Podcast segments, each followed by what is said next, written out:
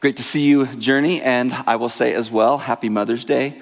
Um, in preparation for this weekend, uh, I just realized, and some of you don't know, that I'm actually relatively new to being a pastor at a church, and in the role that I am around Journey, it's only been a little over a year that I've been doing that. Uh, so this was the first time that I ever had the opportunity to talk on Mother's Day. And I started to think and reflect a little bit what would I want to do to honor women and to honor moms on this day? And there's something that I began to realize there is a huge spectrum of how women experience Mother's Day. There's a wide range of emotions. For some, this is just an incredibly joyous day of celebration. But for some, this is a day of incredible sadness. I actually read that there are many women and moms that choose not to come to church on this day. When I read that, it just broke my heart. It broke my heart, but it also opened my eyes. And I started to think a little bit. One of the things that we've wanted to do well around Journey is we want to learn how to rejoice together, but we also want to learn how to mourn and lament together. We need to honor both ends of the spectrum. And so instead of just saying some kind of a blanket Happy Mother's Day out there, I want to honor moms and women maybe in a different way. To those of you who gave birth this last year to your first child, we just want to say we celebrate with you. And we are praying that you get just a little bit of sleep. We know how that is. Doggone it. If you've lost a child this year, we mourn and we lament with you. We want to join with you in your grief and in your loss. To those of you who are in the trenches battling with little ones, and you're wearing the badges of food stains on your clothes and spit up on your shoulder, we want to say we salute those badges together. For those of you that have experienced loss this last year through a miscarriage, through failed adoptions, maybe even running away, we want you to know that we just want to put our arms around you and we want to mourn with you. To those of you who have walked the hard path of infertility, that's fraught with all of its pokes and prods and tears and disappointment, we just want you to know that we want to walk that path with you, alongside you. And please, please would you forgive us for the stupid things that we say? Because we don't understand. We don't want to make it harder than it is. To those of you that are walking the path of motherhood alone because of death, because of divorce, because of maybe decisions that other people have made, we want to walk that path with you as well. We want to do what we can to be help to you, to be hope to you. And maybe we just are going to be a hand to you that walks with you down that road. For those of you that are here that are foster moms, mentor moms, spiritual moms, base camp moms, people that are taking the spiritual growth of another person seriously and helping them to grow into maturity, whether they're your kids or not, I want you to know you are the heroes of our church. We are so grateful that you're here, and we need more people like you. May your tribe increase to those of you that have warm and close relationships with your kids. We celebrate. That is awesome. We celebrate with you. But for those that have disappointment, heartache, and maybe even distance with your kids, we want you to know that we want to sit with you in that. And we want to pray with you, believing God for redemption for reconciliation and restoration of those broken relationships. To those of you that lost mothers this year, we want you to know that we grieve with you. To those of you that have experienced pain and abuse by your very own mother, we want you to know that we stand with you and we acknowledge your experience. And we want to come alongside you and pray for God's healing of those wounds. For those of you that have survived all the driving tests, all the medical tests, and just all the overall testing that motherhood provides. And you've turned around and now you're helping younger mothers walk that out. We want to thank you. Thank you for running the race well and finishing the race well. We are so grateful, and we're better because you're here. For those of you that are going to have emptier nests at the end of this year, we grieve with you. And maybe we rejoice with you a little bit too. I know how that works. For those of you right now that are pregnant with new life, we want to say that we anticipate with you. Whether it was expected or surprised, we are excited to meet the next member of the Journey Church family. Women, moms, we want to honor you, all of you. We're so grateful for all that you do. We want you to know that we are standing with you, and on this Mother's Day, we remember you. Let's pray. God, just thank you for this beautiful spectrum of women that we get to walk through life with as part of our Journey Church family. Lord, everyone is experiencing this day differently. Lord, but you know what's happening in the heart of each woman that's here the joys and the pains. And Holy Spirit, we trust that you will be the comfort where there needs to be comfort. And you'll be the one that will celebrate and rejoice with them as well in the places where there's rejoicing. God, thank you for these wonderful women that are part of our Journey Church family. In Jesus' name we pray. Amen. Journey, we need good news. You don't have to spend a lot of time in the world to realize there's a lot of negative things happening out there. But we're going to look at a phrase today that the Bible uses to talk about the kingdom of God. And this phrase is the good news of the kingdom. God's rule and reign coming to this earth, it is good news. And this idea that God's kingdom was good news started way back in the Old Testament. If you were here throughout the spring as we did our study on Lamentations, we know that a terrible thing happened in the nation of Israel about 586 BC. The Babylonians conquered the nation of Israel, destroyed Jerusalem, destroyed the temple. So, this idea of the kingdom of God and what this was going to mean for God's people became really, really blurry to the nation of Israel. We don't have a temple, we don't have a city, we don't have a king. But in the midst of that pain and destruction, God raised up a prophet, and his name was Isaiah.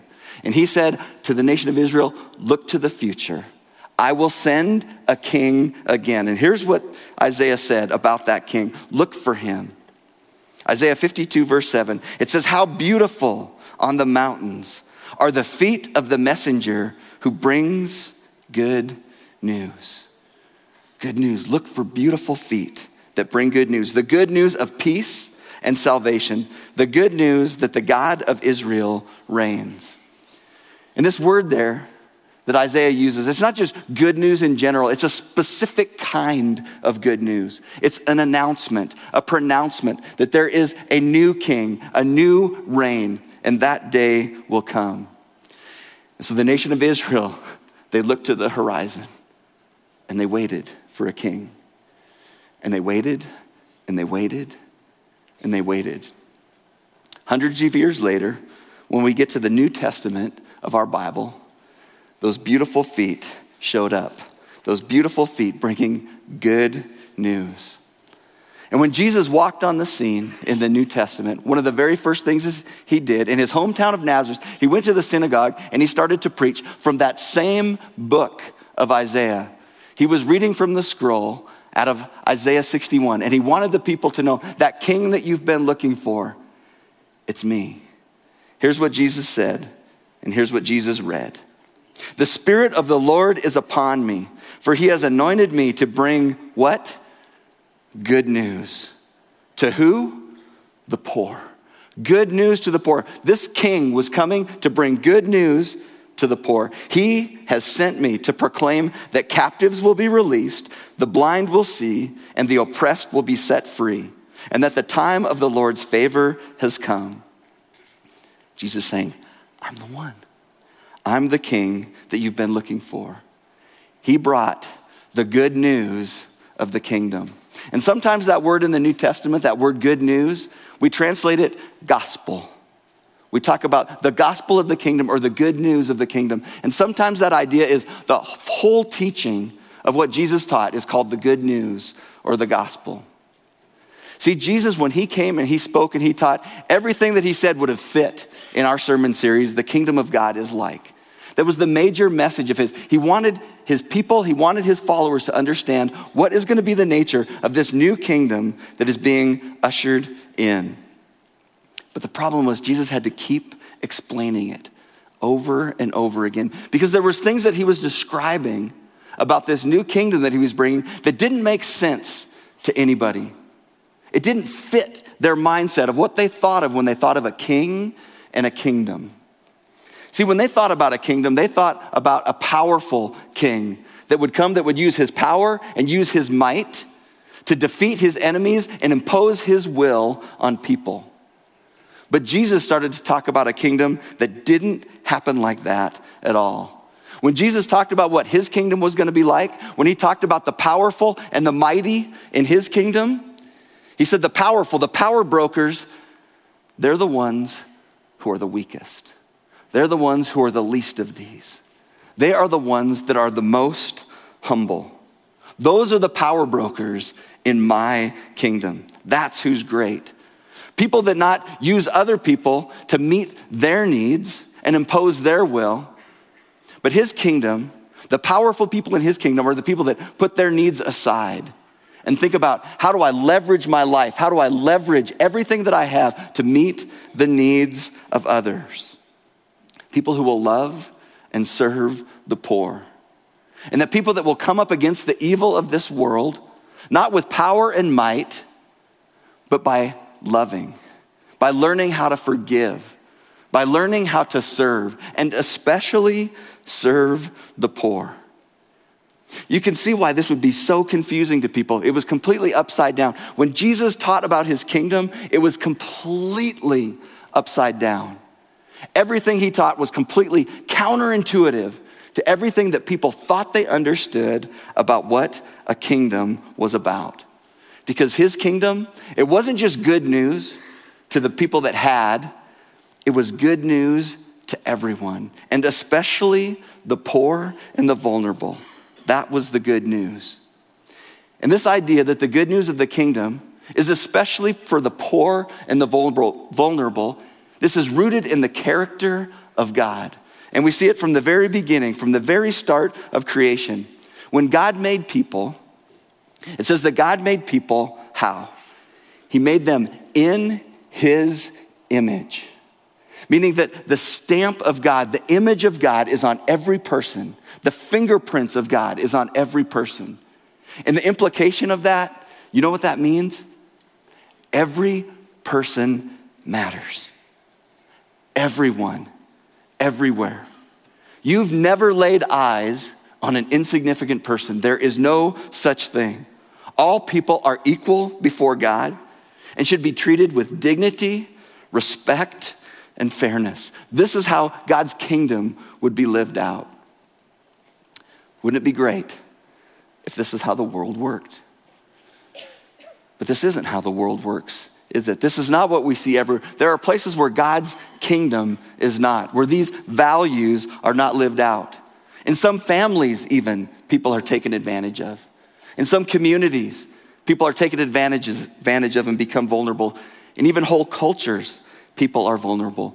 But what God wants us to understand about His kingdom is that he sees that and he is not okay with that. He cares about the poor and the vulnerable, and he is willing to move and he is willing to act. In God's eyes and in God's economy and in God's kingdom, the vulnerable are valuable. The vulnerable among us are even amongst the most valuable in the eyes of God. It is rooted in who he is. When God wanted to describe what kind of God he was in Psalm 146, this is how he describes himself. He says, He gives justice to the oppressed and food to the hungry. The Lord frees the prisoners. The Lord opens the eyes of the blind, and the Lord lifts up those who are weighed down. The Lord loves the godly and the Lord protects the foreigners among us. He cares for the orphans and the widows, but he frustrates the plans of the wicked. We can't read God's description of, of himself and come to any other conclusion than that the vulnerable are valuable to God. He sees, he cares, and he wants to act. But this is how God acts in his kingdom. He doesn't do it alone, he does it through his people. From the time that he pulled together the nation of Israel, this was always his plan. He would bless people, he would bless the nation of Israel with the intention that they would be a blessing to others. That's how God works. He moves toward the vulnerable in this world by using his people. Friends, he does it through us. Here's the command that he gives in Proverbs 31. He says, Speak up, speak up for those who cannot speak up for themselves. Ensure justice for those who are being crushed. Yes, speak up for the poor and the helpless and see that they get justice. The heart of our God, the heart of our King, the heart of his kingdom is that he wants us to do what we can to level the playing field for everyone. Because the vulnerable are valuable to him. You know what I love the most about the God that we serve? He doesn't just stand far off and say, hey, get it together, go do this on my behalf. He doesn't just tell us what to do, he shows us what to do. Yes, He calls us to a radically selfless life, but He showed us a radically selfless life. God Himself actually became a radically selfless life.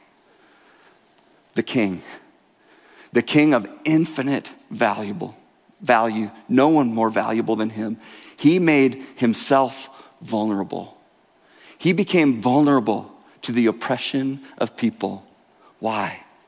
So that he could show how to live among the vulnerable and how to help us understand that those vulnerable are infinitely valuable to him. He showed us how to do that. The king himself became vulnerable.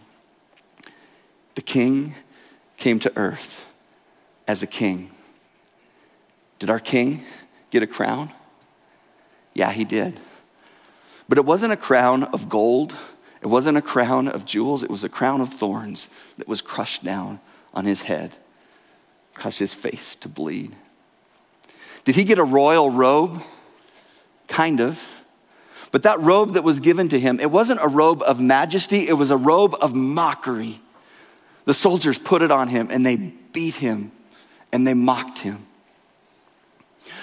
Were hands lifted up in worship to the king? Sometimes, but hands were also lifted up and they beat him. Was he raised up on a throne to be worshiped? No. He was raised up on a cross to die. To die to tell us that the vulnerable are valuable. I will become like you. I will die for you so that you will understand that the vulnerable are valuable. Those beautiful feet those beautiful feet of Jesus, they were run through on a cross so that we would know that the vulnerable are valuable to Him. Friends, our mission, our mission statement as a church is that we lead people to radical love in action just like Jesus. If we want to live out that mission, what God is calling us to do, we need to grab a hold of the same heart that He had but when we look at the world and when we look at the vulnerable, we see people that are valuable because they matter in God's eyes. But you know what's going to happen? If you take this seriously, if you just think, I'm going to treat the vulnerable as if they're valuable, as soon as you walk out those doors and head into our world, if you start to look for the vulnerable, not only in our community, but around the world, you are going to be overwhelmed. There is so much need out there. Here's what I want you to remember Journey, would we do for one what we wish we could do for everyone? You can't solve the world's problems by yourself, but you can do for one what you wish that you could do for everyone. one neighbor, one coworker, one stranger, one child that needs your help. It's Compassion Sunday around here at Journey. And what we've done for years is we've partnered with this great organization because we believe they're doing some of the best things around the world to show that the vulnerable are valuable. Did you know that there's 1.7 billion children, billion with a B, in this world that can survive and, uh, and thrive on about a dollar a day? These are kids that are born into the poorest of the poor. And for about a dollar a day, kids can receive the food that they need, they can receive all the medical care that they need, and they can finish their education for about a dollar a day. Compassion's doing great work. Let's look at some of the work that they're doing.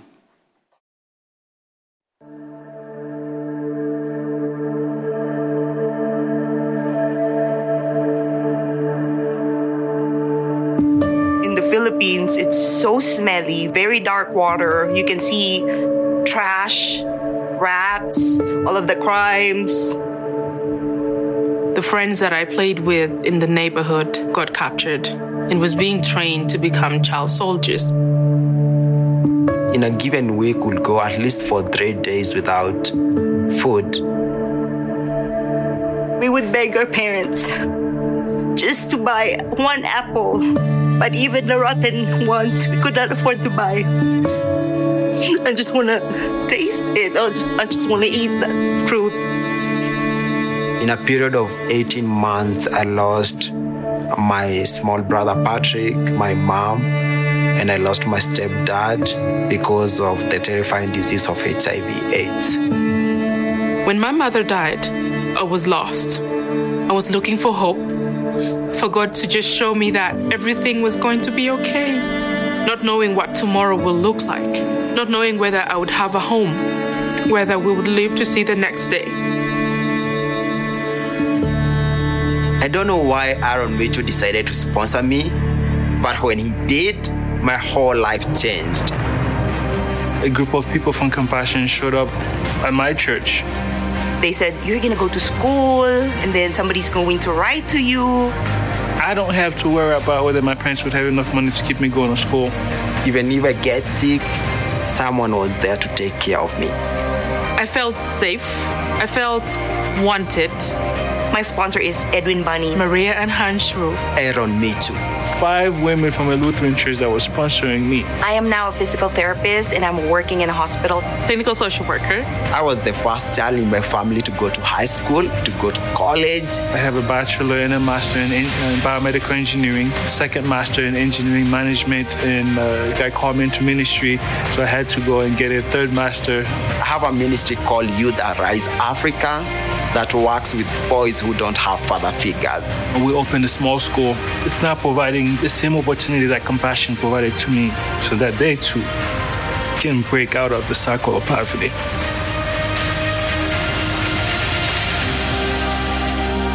Whatever you do for the least of these, you do for me. You do for me. You did for me. You did it for me. Sponsor a child today to break the cycle of poverty in a child's life, like my sponsor did for me.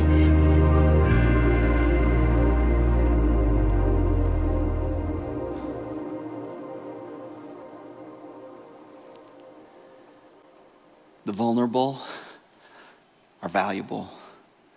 Journey, we can do for one what we wish that we could do for everyone. Working with compassion has been part of the DNA of our church from the very beginning. And we wanted to share another story uh, with you about someone from our church that not only were impacting the world through compassion, but the world was impacting them just as much. Let's watch this video. Back in college, I started sponsoring a girl, and she said at the end, You and Don are like parents to me. And, and that left a big impression on me because I knew that we had both impacted each other. And so then we were sitting in Journey, um, Compassion Sunday 2012. We found a child, his name was the same as mine, Moses, and he was from Uganda. We wrote about like our families, our life, and we shared verses with each other too. And he would send us pictures of how he spent extra money, like uh, for a pig, right? Yeah. A really big pig. He bought an extension to his house, a front door, which is really big to have, and he also bought an outhouse. So Moses had expressed, my Moses had expressed um, several times that he wanted to go on a missions trip. I said, uh, either you or dad has to take me to Ethiopia with the team.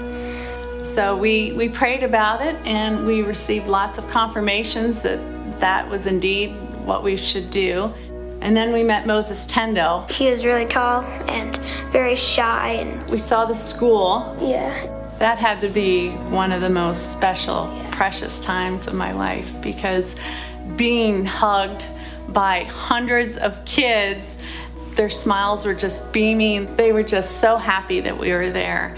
We went and visited Moses Tendo's house. they were singing songs and hugging us. It was it was really amazing. We were so blessed to be a part of it. We exchanged gifts. And when they gave, they gave from their heart. The extended family were so excited that the Tendo family was being blessed. It, it was really it was really amazing. They're more concerned about community and each other and to see your your child see the value in community Uh, I think about material items very differently now. If they get something, they share it with everybody in their community. They don't just keep it for themselves. And I thought that was really cool. when they asked me to pray and i you know i wasn't prepared for that but i was able to to speak truth into that little home so it was a really really special time to know that your child eh, has experienced this and that truly god can do anything and use the smallest thing that means the world to me as a mother I think it's really important that we as parents listen to our kids. Had we not sponsored our compassion child, I just wonder if we would have the same blessing that we have today um, of him experiencing the, the needs and the heart of a child in another country. You know, there's a lot of kids, but the ones that have compassion, they have options, they have a lot more hope than than the ones that don't have the sponsorship. To hear God differently, to pay attention to that still small voice and to act on it, just being obedient with the small things. So, and it all started with saying yes to a sponsored child. After going through visiting our family and then also meeting people that used to be compassion children and who are so um, thankful for compassion i will i will never stop giving to compassion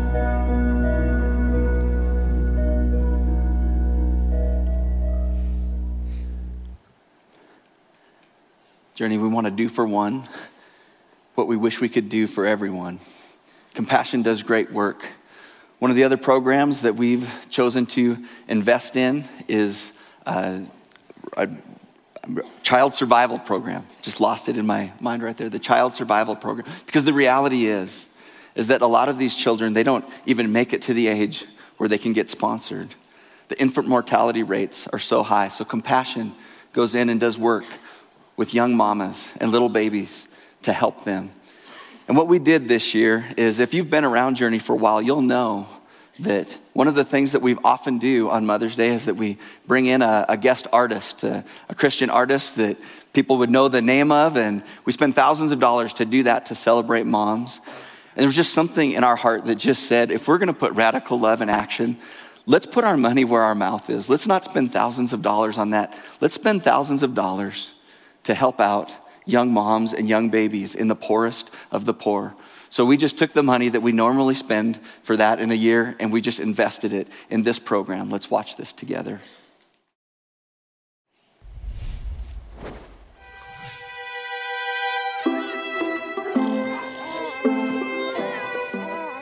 From their delicate little fingers to their beautiful first smiles, there's no question that babies are one of God's most amazing creations.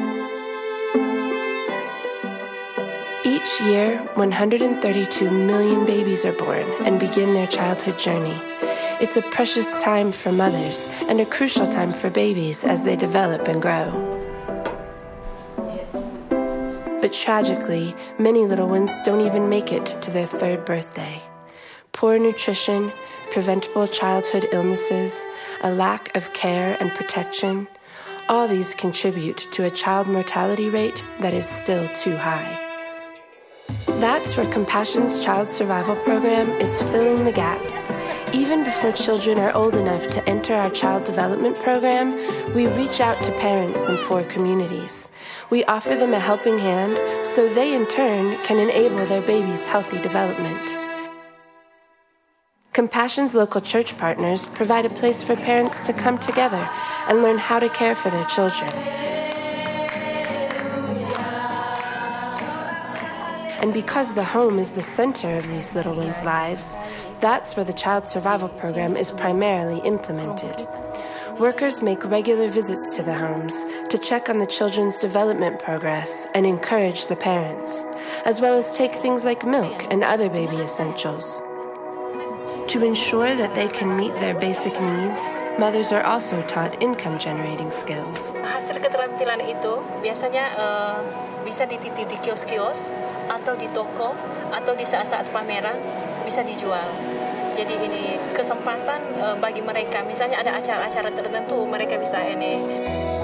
We want these mothers to know that they're not alone, and so the Child Survival Program also provides them with a community of other mothers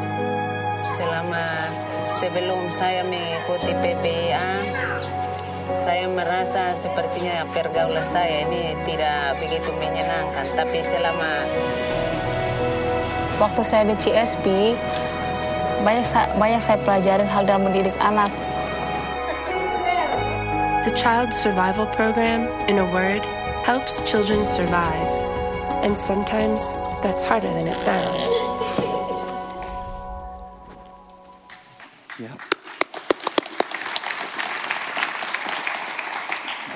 I just want you to know what a privilege it was to, to write a check to serve mamas and little babies in Bolivia. That's the area of focus um, for the child survival program that we engaged in.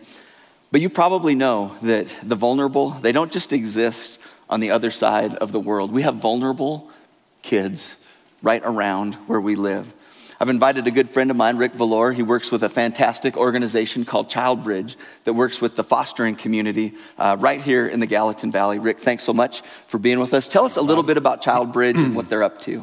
Yeah, Child Bridge is a Christian nonprofit organization based here in Montana. We have offices in some of the major cities around town. And the primary functions of what we do is we help find new families that are interested in being foster parents and then we come alongside of them and equip them to be successful in their journey in foster care. And we also engage local churches to get involved in, in creating support for uh, kids in foster care and the parents that are bringing them home. Awesome. Love what you do, Rick. And I, I, I, get Rick's newsletter, and so I, I get to read these stories of what's going on. And so I've asked him if he would just share a little bit about what God's doing. We, don't, we don't have time for all the stories. Okay. okay.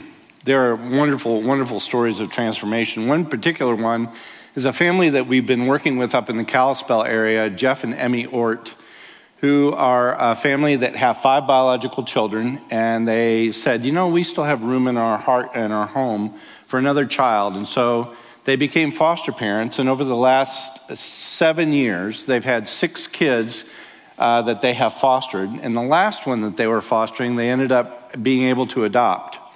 And so they adopted this little guy, and he was, he, they thought they were done.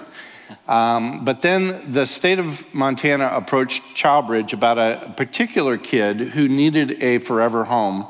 This was a, a young man who, at half, at six months, suffered shaken baby syndrome and was left uh, pretty, pretty damaged. Uh, he is a wheelchair bound child that uh, he's now 12 years old, still in a wheelchair, has a hard time speaking and doing anything for himself.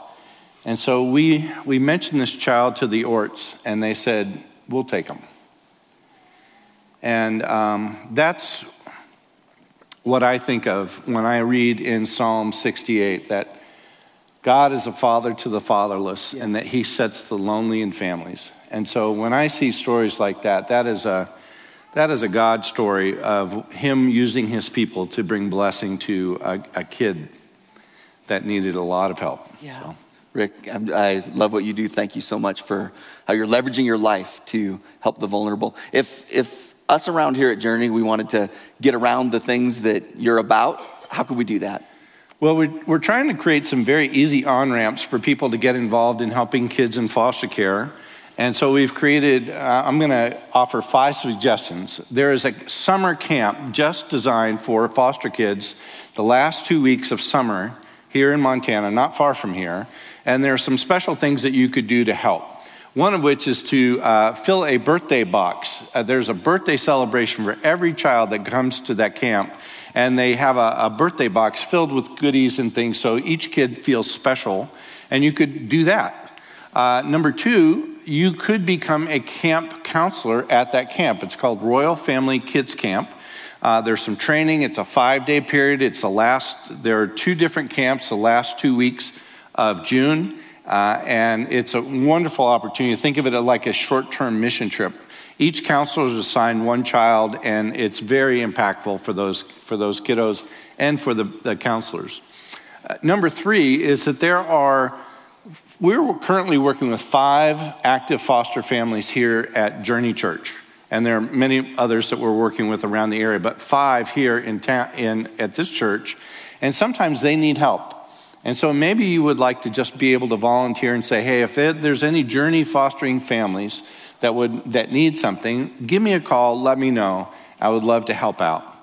And then uh, fourth, sometimes we like to do an outreach. We like to live outside the walls of what we're doing, and we like to go and just do nice things for the, the people that work at the Department of Child and Family Services here in Gallatin County. So we may take them a meal, buy them a gift card, uh, write them thank you notes. And if you'd like to be a part of that, that's a very easy way to be a part of just blessing the people that do incredibly tough work at the Department of Child and Family Services. And then lastly, um, if, if God has put this on your heart, you know it. I don't have to, I'm not trying to convince you to become a foster parent. But if, if, um, if God has put this on your heart, you know. And you need help. And so we can help you become a foster family to be adequately supported, and equipped, and trained. And so I'd love to chat with you if you'd like to take that next step of bringing kids into your home. Awesome. Thanks so much, Rick. Uh, Rick is going to be at a table out in the lobby uh, after our gathering here, and some folks that are around a missional community here that have a specific focus in their life and ministry around ministering to the uh, foster families in our valley. So there, there, there's that opportunity out there. Uh, but, Journey, we actually have an opportunity to respond, to do for one what we wish we could do for everyone. Uh, out in the lobby after our gathering, there's going to be the opportunity to sponsor uh, a compassion child. $38 a month gets them meals, medical care, and sees that they finish education. Incredible work that Compassion does. And all of these kids are in a couple of focus areas for our church in Ethiopia and Bolivia. Um, I want to give you a specific instruction. If you grab, you can't grab one of these packet and take it home and think about it. This is the only representation that these kids have. If you take this home and lose it or don't turn it in, they get out of the system for months. And these kids don't have months. So, uh, if this is something that God is tapping you on the shoulder, uh, we just ask that you would take it, that you would fill it out, and you would leave it here before you go. Journey, let's do for one what we wish we could do for everyone. Thanks for listening. We hope this time has allowed you to dig out more of who God has made you to be. If you made some kind of spiritual decision today and are interested in what's next, we'd love to connect with you. For more information or to get in touch, please visit journeyweb.net. If you're interested in supporting our ministry, you can give online at journeyweb.net/give. Thanks.